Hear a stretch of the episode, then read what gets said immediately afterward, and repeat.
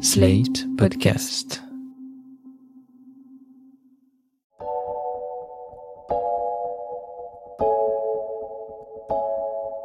Je suis Marion Azout. Et moi, Victor Virio. Tous les deux, on est en couple depuis 4 ans et on veut savoir ce que c'est de s'aimer ailleurs. On est parti dans 9 pays du monde, à travers 3 continents, pour parler d'amour, de séduction et de sexualité avec celles et ceux qui y vivent. Inde, Inde, Japon, Japon, Colombie, Colombie, Sénégal, Sénégal, Mexique, Mongolie, Mongolie, Cuba, Cuba, Vietnam, Vietnam, Cambodge. Cambodge. Vous écoutez Relations internationales, un podcast slate.fr.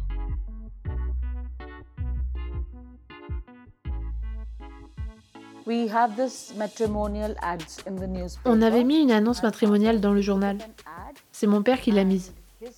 Et c'est le père de mon mari qui a répondu. Dans l'annonce, il y avait mon âge, mes études, ma profession. C'est avec ça qu'il décide si ça correspond à ce qu'il cherche. Après ça, on s'est découvert l'un l'autre. Il m'appelait tous les jours. On parlait tous les jours. Et au bout de cinq mois, on était mariés.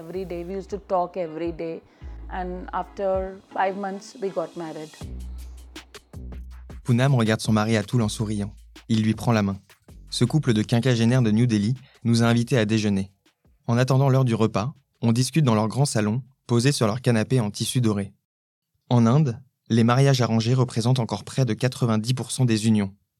Là-bas, le mariage est un impératif social, une union entre deux familles plutôt qu'entre deux personnes.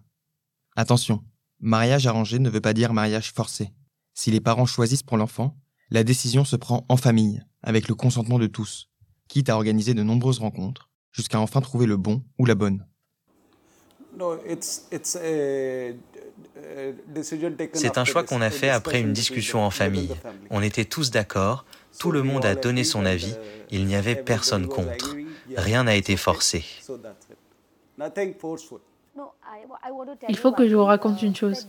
Le jour où mon père devait appeler la famille d'Atoul et leur dire si j'allais me marier avec lui ou non, je devais rencontrer un autre garçon. Le téléphone sonne, mon père décroche, il parle et garde le téléphone avec lui. Et nous, on est assis avec la famille de l'autre homme. Je suis super nerveuse. Je me demande qui vient d'appeler. Est-ce que c'est la famille d'Atoul Quelqu'un d'autre? Une fois qu'on était seuls, mon père m'a demandé si j'aimais bien le garçon que je venais de voir. J'ai répondu que non. Il m'a dit Mais c'est un ingénieur, il est intelligent. Et j'ai persisté. Non, je ne l'aime pas. Je lui ai demandé s'il avait eu un appel de la famille d'Atoul. Il n'a pas voulu me répondre. Il m'a dit de lui dire d'abord ce que je pensais de la famille que l'on venait de voir. Et j'ai répété qu'il ne m'intéressait pas. Et que je voulais savoir surtout si celle d'Atoul avait appelé. Mon père m'a dit que oui, mais sans me dire d'abord s'ils avaient accepté ou pas. Et au bout d'un moment, il m'a dit C'est bon, ils ont dit oui, tu peux te marier avec lui. Et j'étais là Mais pourquoi tu me l'as pas dit plus tôt? I said that why didn't you tell me that before? À l'image d'Atoul et Poonam, nous avons rencontré de nombreux couples issus de mariages arrangés, très heureux en ménage. Après une nervosité bien compréhensible le jour J, tous ont appris à s'aimer avec le temps. It was a beautiful wedding, marvelous. C'était un très beau mariage, vraiment magnifique. Sérieusement, hein, c'était magnifique. Atoul est arrivé sur une jument, parce qu'en Inde, le futur marié doit venir chercher sa promise à dos de jument. Un groupe jouait de la musique, et tous les cousins et nos amis dansaient. On a marché et dansé jusqu'au lieu de mariage. J'avais des papillons dans le ventre, j'étais tellement émue. Butterflies. Butterflies. Juste avant la cérémonie, j'ai vomi. Je ne sais pas pourquoi. Je veux dire, j'étais heureuse, très heureuse. Mais juste avant le mariage, j'étais nerveuse et tremblante. À l'époque, on n'était pas amoureux. Il y avait juste une attirance, mais pas d'amour. Maintenant, il y a de l'amour. Vraiment, aujourd'hui, nous sommes très heureux. On se connaît par cœur. Le vrai amour, c'est aujourd'hui. C'est ça que je ressens. That's what I feel. Poonam sourit. Elle semble heureuse de nous avoir raconté son histoire. C'est l'heure de déjeuner, nous passons à table. Elle nous sert un plat d'alo gobi à base de pommes de terre et de chou-fleur, des paratas gobi, sorte de naan farci aux chou-fleurs et aux épices qu'elle nous a appris à cuisiner en les préparant. C'est délicieux. La fille cadette du couple, Sejal, entre dans la pièce. Elle nous salue, puis retourne à ses occupations. Poonam ne s'opposerait pas à un mariage d'amour pour ses filles, mais elle préférerait que leur futur mari remplisse les mêmes conditions que si elle les avait choisis elle-même. Qu'ils viennent d'une bonne famille, qu'ils aient une bonne éducation. Aujourd'hui, de nombreux jeunes veulent faire confiance à leurs parents pour leur présenter quelqu'un. Sejal, par exemple, sait que sa mère veut le meilleur pour elle. Cette tradition du mariage arrangé, plutôt bien acceptée, repose sur un système social ancestral, celui des castes. Nous sommes à Old Delhi, le quartier ancien de New Delhi. Il y a du monde partout. On avance collés les uns aux autres, on se piétine. Tout le monde crie pour s'entendre au-dessus du bruit des klaxons. Certains transportent de la nourriture, du plâtre ou des saris. Une vache est endormie au milieu de la route. Les parfums des épices et des fruits sur les étals se mêlent à l'odeur âcre de l'urine. C'est le chaos, mais personne ne semble s'énerver. Chacun suit le rythme de la marée humaine. On se laisse embarquer dans cette foule en espérant en ressortir au bon endroit. Nous avons rendez-vous avec le professeur Matthew, docteur en humanité. Il est l'un des enseignants les plus réputés du pays. Il nous raconte le système des castes et leur impact sur les relations amoureuses et sexuelles. La structure sociale de l'Inde se divise en plusieurs catégories. Il y a les castes élevées et les castes basses. La caste, ce n'est pas comme la notion de race, c'est encore plus effrayant, encore plus barbare. Ça fait plus de 3000 ans que c'est ce qui régit la structure sociale du pays. Il y a en gros quatre catégories de castes. La première, c'est Brahman, ensuite Kshatriya, puis Shura, et enfin la caste des intouchables. La caste la plus élevée représente 15 à 20% de la population indienne et entre 75 et 80% font donc partie des autres castes. Les 15% de la caste élevée contrôlent tout. Ils contrôlent les ressources, ils contrôlent les finances, ils contrôlent même le système judiciaire, les médias, l'industrie, le gouvernement et toute l'administration. Alors on peut le dire, la domination de la caste la plus élevée est totale. À partir du moment où vous voulez réfléchir à quelque chose qui se passe en Inde, il faut le voir à travers du prisme des castes.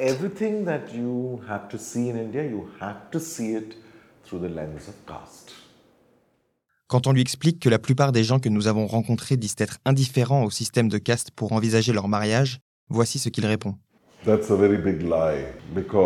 C'est vraiment un très très gros mensonge, une invisibilisation. De plus, je pense que le vrai impact des castes se situe dans le mariage. Je peux dormir avec toi, je peux coucher avec toi, je peux m'asseoir à tes côtés, je peux déjeuner avec toi, je peux voyager avec toi, je peux même vivre avec toi, mais je ne me marierai pas avec toi si tu n'es pas de ma caste. Regardons les données autour des castes les données issues du recensement national sur la famille, qui sont les seules disponibles. La proportion de mariages avec des époux de castes différentes était de 9,5% en 1997. Et dans les 6 ou 7 dernières années, elle est tombée à seulement 4%. Ça veut dire que les jeunes discriminent encore plus sur la base de la caste que leurs aînés. L'importance des castes se transmet de génération en génération, de façon subtile et familiale. Les idées les plus dangereuses sont implantées dans nos esprits quand nous dînons ou déjeunons avec notre famille. Sur les Albanais qui sont comme ci ou comme ça, sur les Allemands, sur les Italiens. Regarde ce qu'ils mangent, c'est dégoûtant. N'épouse personne qui ne soit pas de chez nous, que des gens qui ont la même culture que nous. Ça veut dire quoi ça? C'est encore une forme de caste. Et puis en grandissant, tu vois aussi ce qui se passe chez toi. Tu vois quelles personnes viennent chez toi pour faire le ménage, pour cuisiner chez toi à Bombay.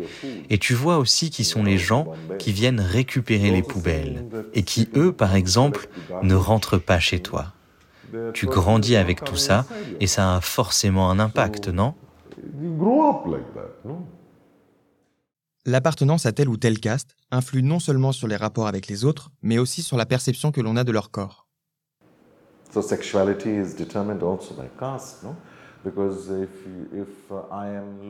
La sexualité est aussi déterminée par la caste. Un exemple simple, si je suis un homme d'une caste inférieure, tu ne percevras pas mon corps de la même façon et tu ne voudras pas coucher avec moi. Et c'est pareil pour les femmes. Il y a quelques années, une femme d'une caste supérieure a été violée à Delhi. Un viol très violent. Et plein de gens ont manifesté ensuite à Delhi et à Bombay. Mais il faut savoir que chaque jour, ce sont sept femmes de caste inférieure qui sont violées, souvent par des hommes de caste supérieure, et que personne ne dit jamais rien. La caste joue encore une fois un rôle et a un impact sur la perception du corps des femmes. Une femme de caste élevée ne peut pas et ne doit pas être touchée, car elle est perçue comme supérieure.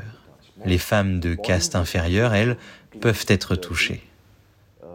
Au-delà de ça, un corps devient beau, attirant ou dégoûtant selon la caste. Et le pire, c'est que dans les castes élevées, on nie cet état de fait. Si vous leur en parlez, ils répondent juste que non, non, non, non, ça n'existe pas. Tout est contrôlé par la caste supérieure. Alors quand on parle d'amour, comment se fait-il que ce soit réservé à cette caste? Apparemment, quand on fait partie de cette caste et qu'on tombe amoureux, c'est uniquement avec quelqu'un qui est aussi de la caste supérieure. Est-ce qu'on peut vraiment parler d'amour? Ils ne se marient qu'entre eux, évidemment. Il n'arrive jamais en Inde que quelqu'un d'une caste inférieure épouse quelqu'un de la caste supérieure. C'est un mirage. Même dans l'autre sens, si quelqu'un d'une caste supérieure le désirait, ce n'est pas possible. Car s'ils le font, c'est un grave manquement à leur devoir. Et c'est là qu'entrent en jeu les meurtres d'honneur. Une de mes élèves a été assassinée comme ça, parce qu'elle était tombée amoureuse d'un homme d'une caste plus basse et l'avait épousé. Je ne sais pas si je devrais le dire comme ça, mais c'est très courant en Inde, c'est vraiment barbare. Et tout cela ne cessera que le jour où l'on démantèlera le système des castes.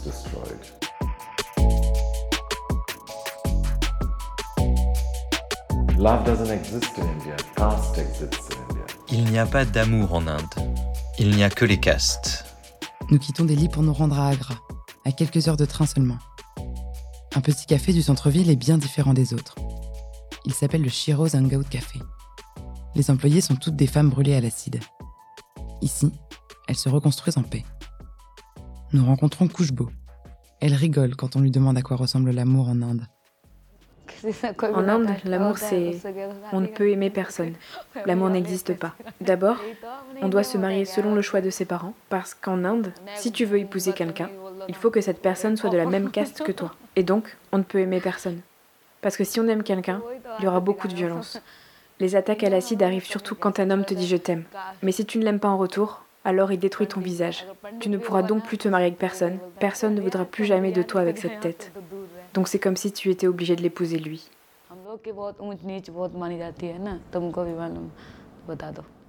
Kouchbo a le visage détruit par l'acide et ne respire plus que par un petit tuyau. Elle est bien coiffée et son rouge à lèvres est assorti à son haut. C'est son père qui l'a attaquée à l'acide après qu'elle l'a contrarié un matin. Elle a été mariée de force à l'âge de 15 ans, sans savoir qu'elle se rendait à son propre mariage. J'avais 15 ans quand je me suis mariée. À cette époque-là, je ne comprenais pas la différence entre être mariée et ne pas l'être. Pour moi, c'était juste des beaux vêtements, la famille, de la bonne nourriture et une fête.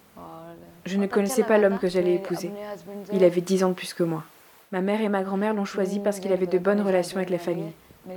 J'ai rencontré cet homme pendant la cérémonie. Ils ne m'ont jamais expliqué ce que j'allais devoir faire après le mariage. Ils m'ont donné une belle robe, il avait de la bonne nourriture et ma famille. Difficile dans son cas de parler de mariage arrangé, tel que le décrivait Poonam. Kouchbo était mineur et n'a pas eu son mot à dire. Plus tard dans la journée, nous rencontrons Youssouf, barbe en pointe et yeux pétillants. Il vit à Agra depuis toujours. Je m'appelle Youssouf, j'ai 41 ans, je suis musulman, je suis marié et j'ai quatre enfants.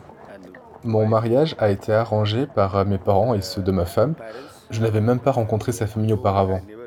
Nos familles se sont vues et ensemble, elles ont pris la décision de nous marier.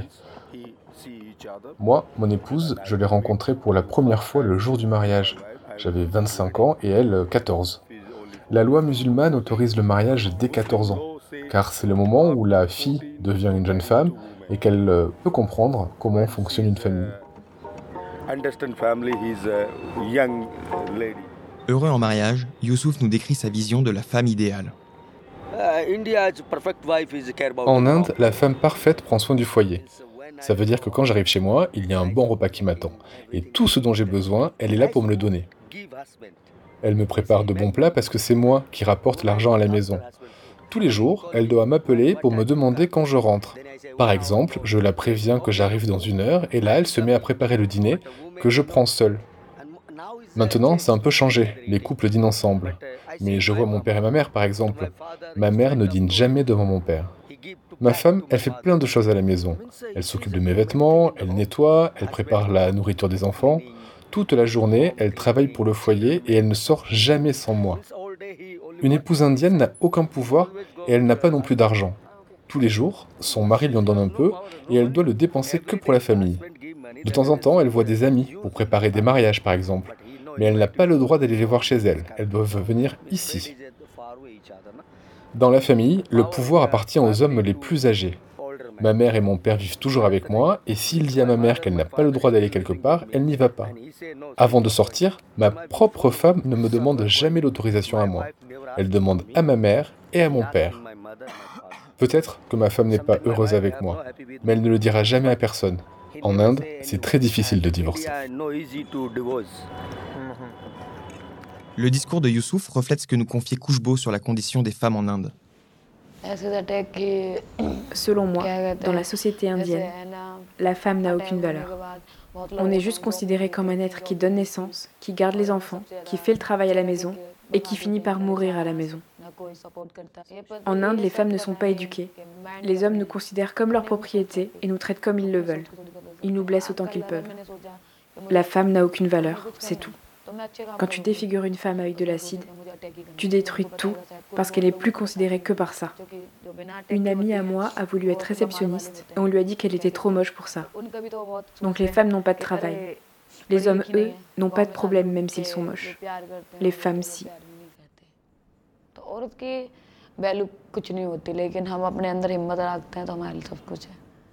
Le portrait brossé par Kouchbo est bien sombre.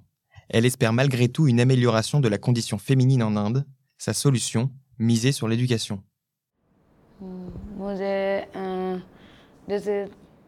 Pour moi, il faut apprendre aux femmes quels sont leurs droits. Je ne savais rien de mes droits. Auprès de qui me plaindre et quoi dire Je veux que les femmes puissent faire ce qu'elles veulent, se marier avec qui elles souhaitent, fabriquer, travailler, faire tout ce qu'elles veulent. Une fille doit avoir le droit de sortir de chez elle, d'exposer sa peau sans risquer sa vie. L'éducation doit aider. On doit changer les choses et les mentalités. Une fille doit pouvoir s'habiller comme elle le veut. Et tout ce qu'un homme peut faire, la femme doit pouvoir le faire. Et puis, la justice est trop lente en Inde.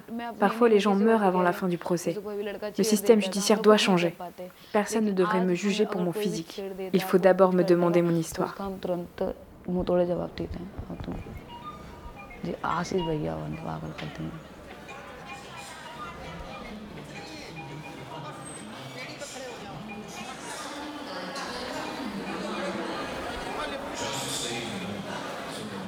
Plusieurs jours de voyage nous attendent pour rejoindre le sud de l'Inde. Le quai est bondé. Certaines familles sont installées sur le sol, de gros sacs posés autour d'elles. Nous sommes dans le dernier train de nuit, direction Alapuzza. Après de longues heures debout, nous trouvons enfin un petit espace pour nous asseoir, sur un porte-bagages en hauteur. Plusieurs Indiens viennent se serrer à nos côtés. Les ventilateurs ne fonctionnent pas, mais les fenêtres ouvertes en billet nous offrent un peu d'air frais. Nous arrivons vers 7 heures du matin. La ville est magnifique. On l'appelle la Venise de l'Orient car elle est bâtie sur une multitude de canaux. À l'auberge où nous logeons pour les prochains jours, la tenancière nous conseille vivement d'aller à la plage pour le coucher du soleil. Elle nous explique que beaucoup de familles et de jeunes couples s'y retrouvent le dimanche. La plage s'étend en longueur sur des kilomètres. Et en effet, il y a du monde. Personne ne se baigne, c'est trop dangereux. La mer est agitée. Ils se rejoignent simplement ici pour pique-niquer et discuter. Des enfants courent à la limite de l'eau avec leur père, de jeunes couples se tiennent la main face à l'horizon, et des groupes de filles sont assises en cercle pour passer la soirée entre copines.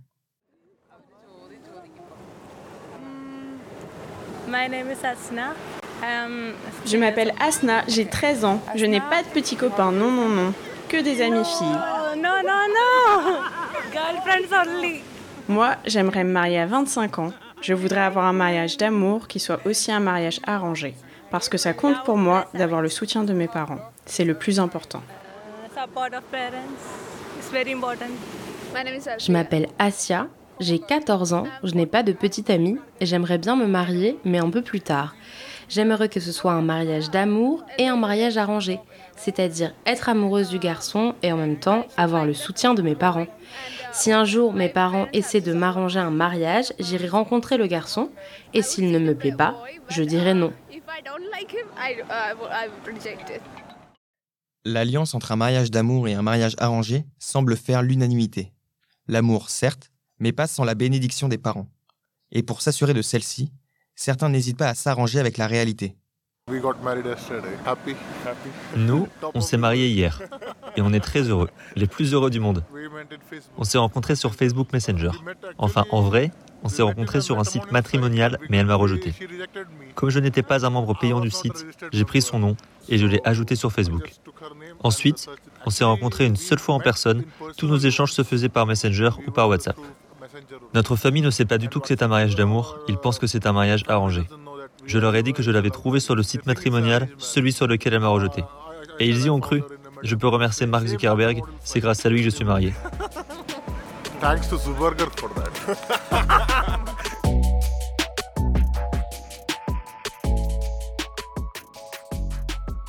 Nous remontons dans le nord pour Varanasi, la ville sainte où coule le Gange. Nous avons rendez-vous chez Pintu, guide et prêtre hindou, qui sera notre hôte pendant quelques jours. Il nous attend devant une petite porte bleue. Il porte une chemise en lin couleur pêche et ses yeux sont soulignés en noir par du col. Pintou nous invite à passer à table et nous sert un somptueux palak panir, plat à base d'épinards et fromage frais, un dalle de lentilles et des nanes. On se régale. Après le déjeuner, le prêtre nous propose d'aller visiter ce qu'il appelle le temple du Kama Sutra. Il en profite pour nous donner un petit cours sur le sujet. Le Kama Sutra date d'il y a des milliers et des milliers d'années. Ici, c'est le temple du Kama Sutra qu'on a construit pour que les gens comprennent de quoi il s'agit vraiment. Pour que tout le monde puisse apprendre comment faire l'amour, comment maintenir ses relations.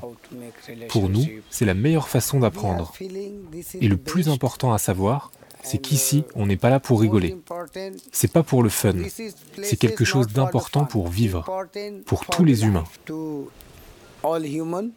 Malgré cette importance et la popularité du Kama Sutra, le tabou autour du sexe reste puissant en Inde.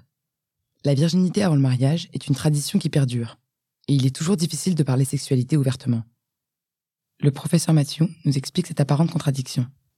There are also Hindu gods which are very, very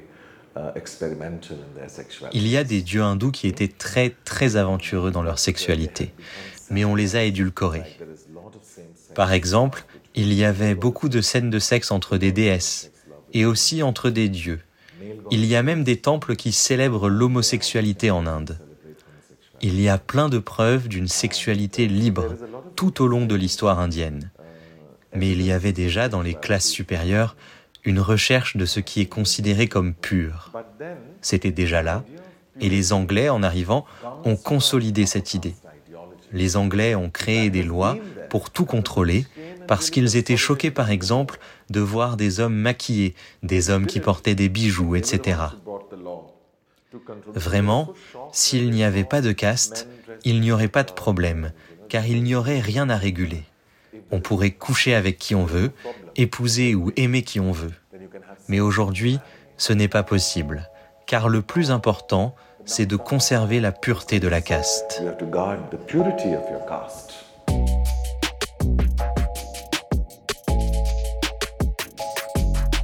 Vous venez d'écouter Relations internationales, un podcast de Marion Azout et Victor Virio, produit et réalisé par Slate.fr sous la direction de Christophe Caron et Benjamin Septem-Ours avec Aurélie Rodriguez. Retrouvez tous les épisodes de Relations internationales sur slate.fr ou sur votre application de podcast préférée. Si ce podcast vous a plu, n'hésitez pas à vous abonner et à le partager. Un merci tout particulier à Élise, Emma, Maxime, Valérie, Sylviane et Gilbert pour leur soutien.